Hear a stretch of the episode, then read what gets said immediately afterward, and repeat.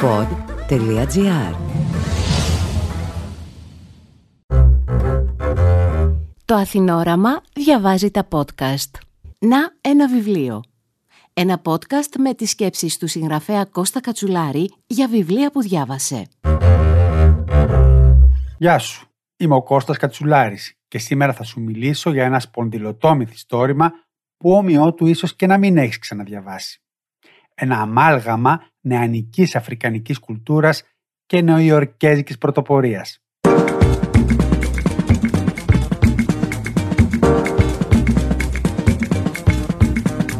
Τίτλος του «Αλίτες» και δημιουργός του η Νιγηριανή καλλιτέχνης και συγγραφέας Ελογκόσα Οσούντε.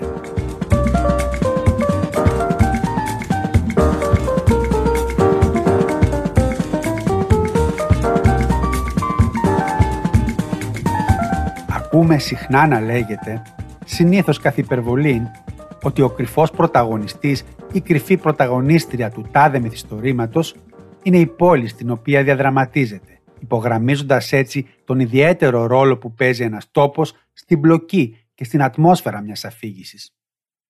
Στους αλίτες, η πόλη στην οποία εξελίσσεται το μυθιστόρημα, το λάγος της Νιγηρίας, είναι κυριολεκτικά και πρόδειλα ο πρωταγωνιστής του μυθοπλαστικού σύμπαντος. Έχει μάλιστα και όνομα, τον λένε Έκο, ηχό δηλαδή, και η παρουσία του είναι αισθητή με πολλούς τρόπους μέσα στην αφήγηση.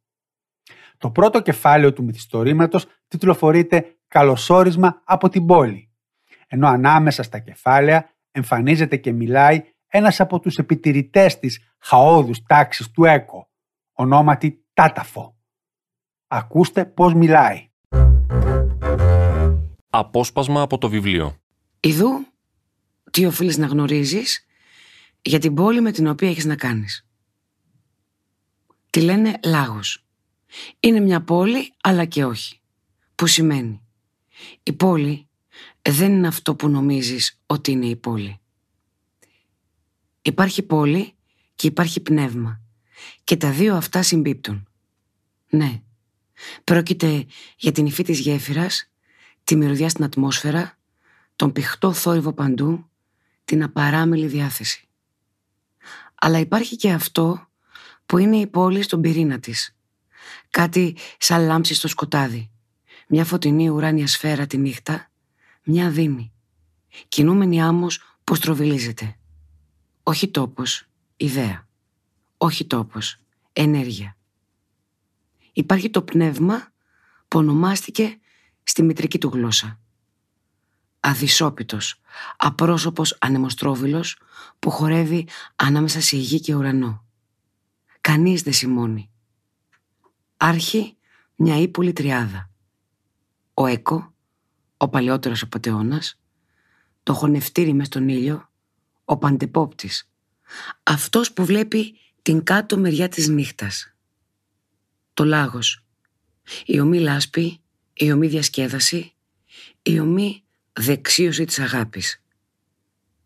Και το Last Τζίντι, με την αλαζονία στην περπατησιά, που λάμπει κάτω από τα αστροβοσκοπικά φώτα που ανοίγει τις πύλες προς τις πιο ηχηρές νύχτες.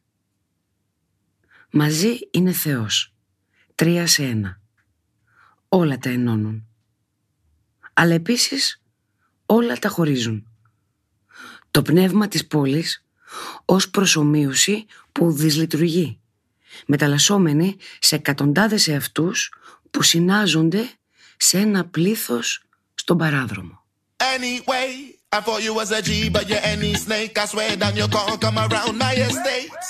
And I go on like say you're bad and brave, because when me come from and I'm moving bait. And they got the whole block ducking jakes. So if none of you man give me space, I show you by knocking on heaven's gate.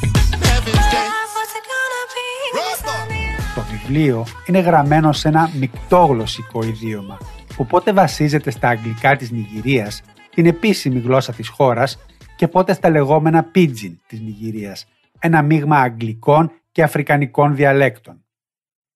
Με τη συνδρομή του πολύπυρου μεταφραστή Γιώργου Ίκαρου Μπαμπασάκη, η γλωσσική επιμξία του πρωτότυπου έχει μεταφερθεί κατά αναλογία και στα ελληνικά, συνθέτοντας ένα ύφος που στην αρχή ίσως σου ξενήσει, μα που σταδιακά εμπλουτίζει το μυθιστόρημα με έναν προφορικό, σχεδόν τραγουδιστό ρυθμό, καθώς ξετυλίγονται αβίαστα οι παράξενες και εντυπωτικές ιστορίες του, που συχνά αρδεύονται από τον μαγικό ρεαλισμό.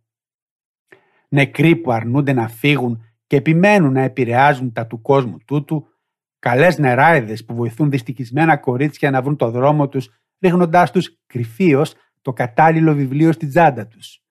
Μια κόρη που τη λένε βροχή και ανταμείβει με την παρουσία της ξανά και ξανά δύο γυναίκες που αγαπιούνται παράφορα. Άλλες γυναίκες που εξαφανίζονται για να γλιτώσουν από τις θηριωδίες των αντρών τους και επιστρέφουν ως εκδικητικά φαντάσματα.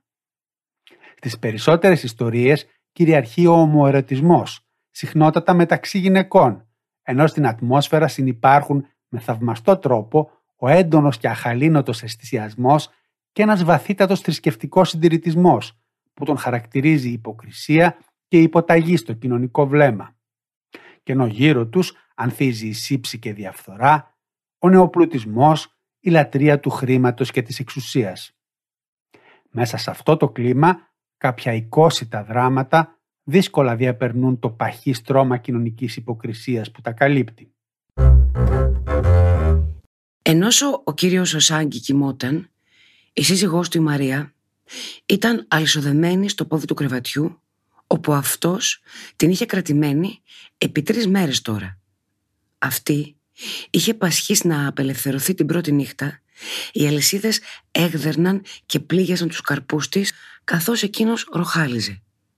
Τη δεύτερη νύχτα, υπό το βλέμμα του φεγγαριού που ήταν ολόγιομο και ατάραχο, αυτή τραβούσε τις αλυσίδες τόσο δυνατά που φοβήθηκε ότι ώσπου να σηκωθεί από εκεί θα είχαν απομείνει οι δυο παλάμες της στο δάπεδο, σαν στοιχειωμένος χαιρετισμός και το υπόλοιπο των χεριών της θα κρεμόταν μες στα αίματα. Αλλά τώρα έμενε ασάλευτη. Είχε μάθει εκείνες τις μέρες και τα 15 χρόνια που είχαν προηγηθεί ότι όταν επιχειρούσε να απευθυνθεί στην τρυφερή καρδιά του συζύγου της και δεν έβρισκε ανταπόκριση, μπορούσε να βασιστεί σε ένα αξιόπιστο εναλλακτικό σχέδιο. Το μόνο που χρειαζόταν ήταν να επέμενε να είναι ο εαυτός της. Όχι η υπάκουη γυναίκα ή η μάνα κάποιου, αλλά ο αληθινός εαυτός της, πεισματικά ικανοποιημένη. Και σε λίγο η φαγούρα με στον άντρα της άρχιζε πάλι και εκείνος την τιμωρούσε γι' αυτό. Πώς μπορείς να είσαι τόσο ανεπηρέαστη; Ποια είσαι; Ούτε μια ούτε δύο φορές την αποκάλεσε Πέτρα που μένει άθραυστη παρά όλες τις δυστυχίες τους. Όταν συνέβη η τρίτη τους αποβολή αυτός πήρε ένα σφυρί και κοπάνισε το τραπέζιο που έτρωγαν μετά την καρέκλα, μετά τον τοίχο, ξεσπώντας σε τραχές κραυγές. Εκείνο το βράδυ έβρεξε ξύλο και αφρό και τσιμέντο. Μόλον τούτο, αυτή τον κατέβνασε καθώς το πένθος τους καταλάγιασε, ενώ του ψιθύριζε «Δεν πειράζει, δεν πειράζει». Χειρότερα πράγματα συνέβησαν έκτοτε από το χέρι του και κάθε φορά αυτή κρατούσε μέσα της αποθηκευμένη την οδύνη κοιτάζοντάς τον απλανός ως εκείνος την πονούσε κάτι που τον φαγούριζε ακόμα πιο πολύ. Στεγνή καθώς ήταν απέναντι σε εκείνον και στα πάντα ήξερε ότι το εναλλακτικό της σχέδιο ήταν η μοναδική της ευκαιρία να τον κάνει να αφαιρέσει ο ίδιος τις αλυσίδες. Έτσι είναι η σύζυγη ενίοτε. Το μόνο που χρειάζονταν ήταν να θυμηθούν την εξουσία που τους είχε δοθεί από τον ποιος ξέρει ποιον και σε λίγο δεν θα ήσουν τίποτα. Ένα έντονο ευρηματικό μυθιστόρημα σε έναν κόσμο που κινείται από μια παντοδύναμη οντότητα. Το χρήμα άνθρωποι που προσπαθούν να φτιάξουν τη ζωή τους σε μια κοινωνία διαφθοράς. Μια ποιητική δίνη που δείχνει ότι στον αγώνα των παρήσακτων κατοικεί η πιο ριζοσπαστική ελπίδα. Αλίτες. Ελογκόσα οσούνται. Από τις εκδόσεις Διόπτρα.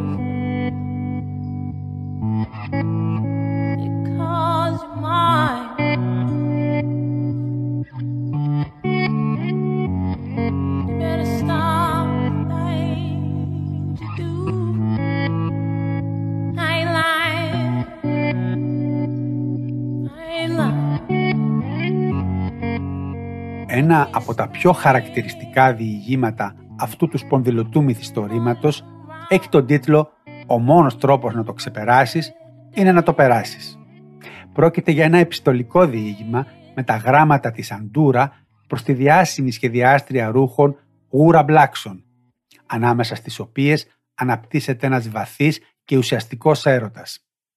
Σε αυτό το διήγημα, όπου θεματοποιούνται με πιο ορατό τρόπο οι δυσκολίες που αντιμετωπίζουν τα κορίτσια στην Ιγυρία όταν οι επιθυμίες τους δεν ταιριάζουν με την κοινωνική νόρμα, κάνει για πρώτη φορά την εμφάνισή της το θαυμαστό κορίτσι με το όνομα Βροχή, που επανέρχεται προς το τέλος και λυτρώνει τις δύο πρωταγωνίστριες.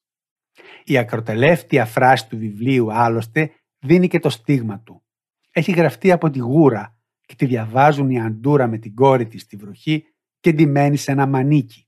Αν κάποιοι αξίζει να ζουν, είμαστε εμείς. Εμείς ύστερα από τόσους θανάτους. Αγαπημένη μου γούρα, αυτή τη στιγμή ακούω την εκτέλεση του I Put a Spell on You της Νίνα Σιμών από την Άλλη Σμιθ. Είναι η πρώτη φορά που καταφέρνω να την ακούσω αφού του έμαθα τα νέα σου. Το τραγούδι αυτό είναι μια πόρτα. Το έχω παίξει τρεις φορές ήδη απανωτά και φουντώνει την ελπίδα εντός μου. Με κάνει κομμάτια με την απεγνωσμένη ενέργειά του. Με λιώνει από πόθο. Όταν εννοεί τις λέξεις της απολύτως, η φωνή της Άλλη Σμιθ έχει τη δύναμη να σε ζωντανέψει σε μια ερωτική τελετή σε τούτη εδώ την κάμαρα. Είναι μια απροκάλυπτη έκφραση λαχτάρας, επιθυμίας και πόθου. Καθώς είμαι άνθρωπος μαζεμένος λοιπόν, όταν άκουσα την εκτέλεση, δεν ήξερα τι να κάνω. Το τραγούδι αντιπαλεύει ό,τι πίστευα πως γνώριζα για τους καλούς τρόπους, για το να είμαι συγκρατημένη, να είμαι παθητική. Ακόμα και τώρα, όταν το βάζω να παίξει, απλώνεται στο κορμί μου με το φαντασματικό του άκρο και σοριάζει τη συστολή μου σε ρήπια θαρής αποκυμολία. Αυτό το τραγούδι μου δείχνει κάτι σημαντικό για μένα. Όντας κάποια που δεν αισθανόμουν πάντοτε ότι μου ανήκει το κορμί μου. Μου δείχνει πώς να θέλω κάτι δίχως μεταμέλειες και τύψεις. Το ακούω και με γυρνάει πίσω στην ημέρα της πώλησης των παλιών κολεξιών σου. Εκείνη τη μέρα το κατάστημα ήταν γεμάτο κόσμο. Ρούχα της Γούρα Μπλάξον με 40% έκπτωση και οι πέτρες ξέρουν πόσο σημαντικό είναι και δεν κατάφερα να σου μιλήσω. Είδα μεγάλες γυναίκες να καμώνονται ότι φωτογραφίζουν τον εαυτό τους, ενώ στρατηγικά προσπαθούσαν να συμπεριλάβουν και σένα στο κάδρο. Στεκόσουν με τα χέρια διπλωμένα στο στήθος, φορώντας εκείνο το ασύμετρο φόρεμα που χόρευε στο στρίφωμα σαν της θάλασσας νερό που σκάει στην αχτή. Ήσουν ακριβώς εκεί, αλλά καμία δεν βάδισε κοντά σου. Απλώς μετεωρίζονταν όλες. Γιατί έβλεπαν πόσο εκεί και όχι εκεί ήσουν. Ναι, ήσουν η φυγόκεντρος δύναμη γύρω από την οποία οι πάντες περιφέρονταν. Οι άνθρωποι δεν ήθελαν μονάχα να φοράνε τα ρούχα σου. Ήθελαν και να σχετίζονται μαζί σου και μάλιστα φανερά. Ήφαινες ιστορία σε κάθε ένδυμα και τη φορούσαν στα κορμιά τους με καμάρι. Οι άνθρωποι ανέκαθεν Ήθελαν να ξέρουν πώς ακούγεται η φωνή σου, πώς μυρίζει το κορμί σου, με τι καταπιανώσουν όταν δεν ήφαινες μαγεία. Αλλά εσύ ήσουν εκεί μόνο για τα ρούχα. Ήσουν εκεί μόνο για τη δουλειά σου. Το μόνο που χρειάστηκε ήταν μια φευγαλαία σου ματιά για ένα κλάσμα του δευτερολέπτου. Και εγώ σκέφτηκα θα την αγαπήσω αυτή τη γυναίκα. Δεν το σκέφτηκα ήρεμα. Το σκέφτηκα με πανικό. Στον τόνο που συνήθως ενέχουν οι προειδοποιήσεις. Προτού προφτάσω να πάρω ανάσα, εσύ κοίταζες ήδη αλλού. Αλλά ήξερα ότι είχα ήδη μπλέξει. Γιατί τεντώθηκε ο λαιμός μου και αυτός είναι ο τρόπος με τον οποίο λέει το κορμί μου ότι αυτό ξέρει κάτι που εγώ δεν το γνωρίζω ακόμη. Ακόμα κι αν δεν σε αντίκριζα, το κορμί μου ήταν σε τέτοια αναστάτωση, θα και επέπλεα ανάμεσα στα ράφια, σε τέτοια απόλυτη εγρήγορση, που θα είχα καταλάβει, θα το είχα αισθανθεί κάπως, εάν τα μάτια σου έπεφταν στην κνήμη μου. Αλλά δεν ξανακοίταξες προς τη μεριά μου. Ήσουν απασχολημένη. Ήσουν αποκαμωμένη και φευγάτη.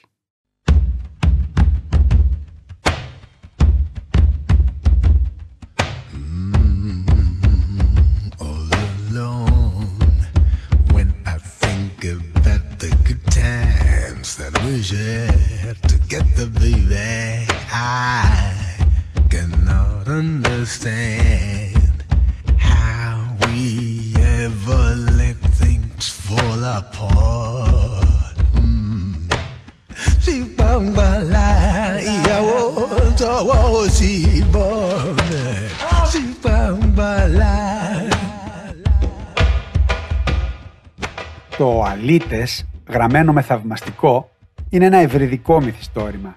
Μια σύνθεση από ιστορίες, πολλές από τις οποίες είχαν ήδη δημοσιευτεί αυτοτελώς σε γνωστά δυτικά έντυπα, στη Γαλλία και στην Αμερική κυρίως. Με το έβριμα του πνεύματος της πόλης, του ΕΚΟ και αρκετή δουλειά στη μεταξύ του ζήμωση, οι ιστορίες αυτές συνομιλούν πλέον ζωντανά και ουσιαστικά μεταξύ τους και συνθέτουν ένα πρωτότυπο οργιαστικό μυθιστόρημα με ενέργεια και πάθος που σπάνια συναντάμε στη σύγχρονη πεζογραφία. Με μια πρόζα που θυμίζει Τόνι Μόρισον, βαπτισμένη στο χάος και στην πολυμορφία του Λάγος, κινούμενος στους ρυθμούς της νιγηριανής hip-hop και του Φέλα Κούτι, το Αλίτες είναι ένα πολυαφήγημα του προχωρημένου 21ου αιώνα. Queer, ακτιβιστικό, εναλλακτικό. Κυκλοφορεί από τις εκδόσεις Διόπτρα με πανέμορφο εξώφυλλο και ευρηματική μετάφραση από τον Γιώργο Ίκαρο Μπαμπασάκη. Αυτό ήταν. Είμαι ο Κώστας Κατσουλάρης. Μέχρι το επόμενο podcast, να ένα βιβλίο.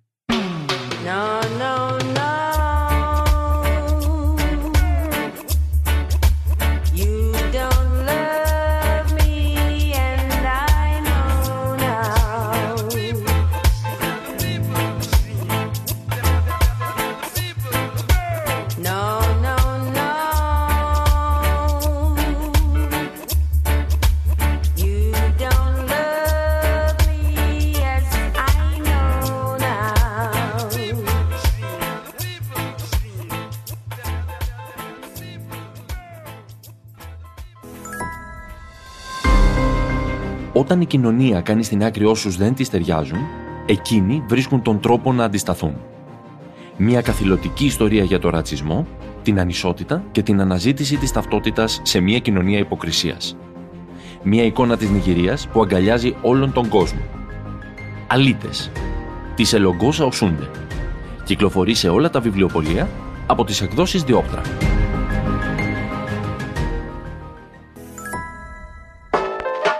Αποσπάσματα από το βιβλίο της Ελογκόσα Οσούντε διάβασε η ηθοποιός Γογό Μπρέμπου.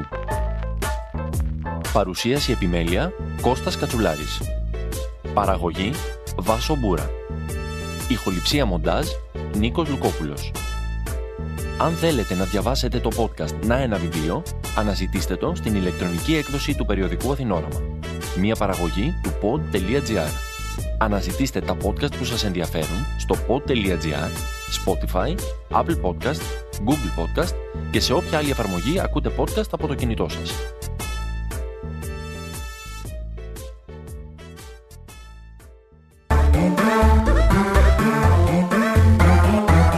Pod.gr. Το καλό να ακούγεται.